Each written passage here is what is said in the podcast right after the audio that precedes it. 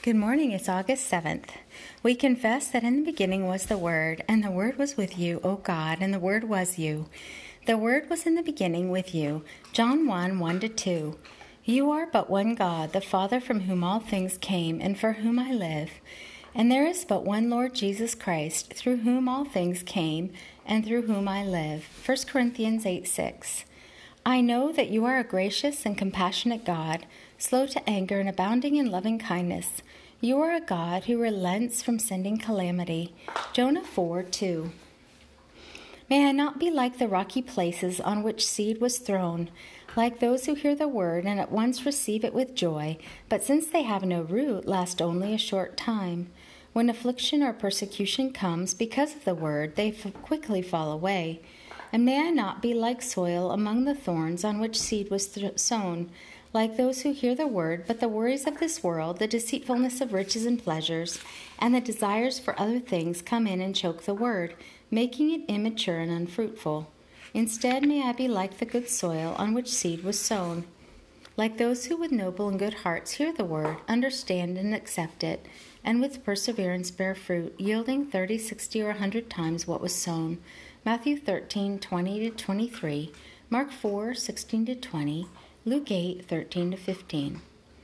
If we die, will we live again? All the days of my hard service, I will wait for my renewal to come. Job 14:14. All of us have become like those who are unclean, and all our righteous acts are like filthy rags. We all shrivel up like leaves, and our iniquities like the wind sweep us away. But now, O Lord, you are our Father. We are the clay, you are the potter. We are all the work of your hand. Isaiah 64:6-8.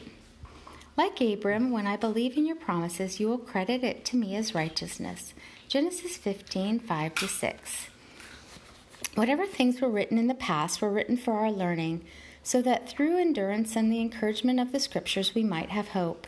Romans 15:4. Like Abraham, I am waiting for a city that you have planned and built, O God. Hebrews 11:10. I will praise you, O Lord my God, with all my heart, and I will glorify your name forever.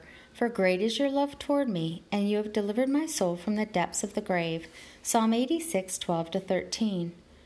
All who are righteous rejoice in you, O Lord, and give thanks at the remembrance of your holy name. Psalm 97:12. I love you, O Lord, my strength. You are my rock, and my fortress, and my deliverer. You are my rock, in whom I take refuge. You are my shield and the horn of my salvation, my stronghold. I call upon you, for you are worthy of praise, and I am saved from my enemies. Psalm 18:1-3. Many are the sorrows of the wicked, but the one who trusts in you, O Lord, will be surrounded by your loving kindness. Psalm 32:10. Walk with the King today and be a blessing.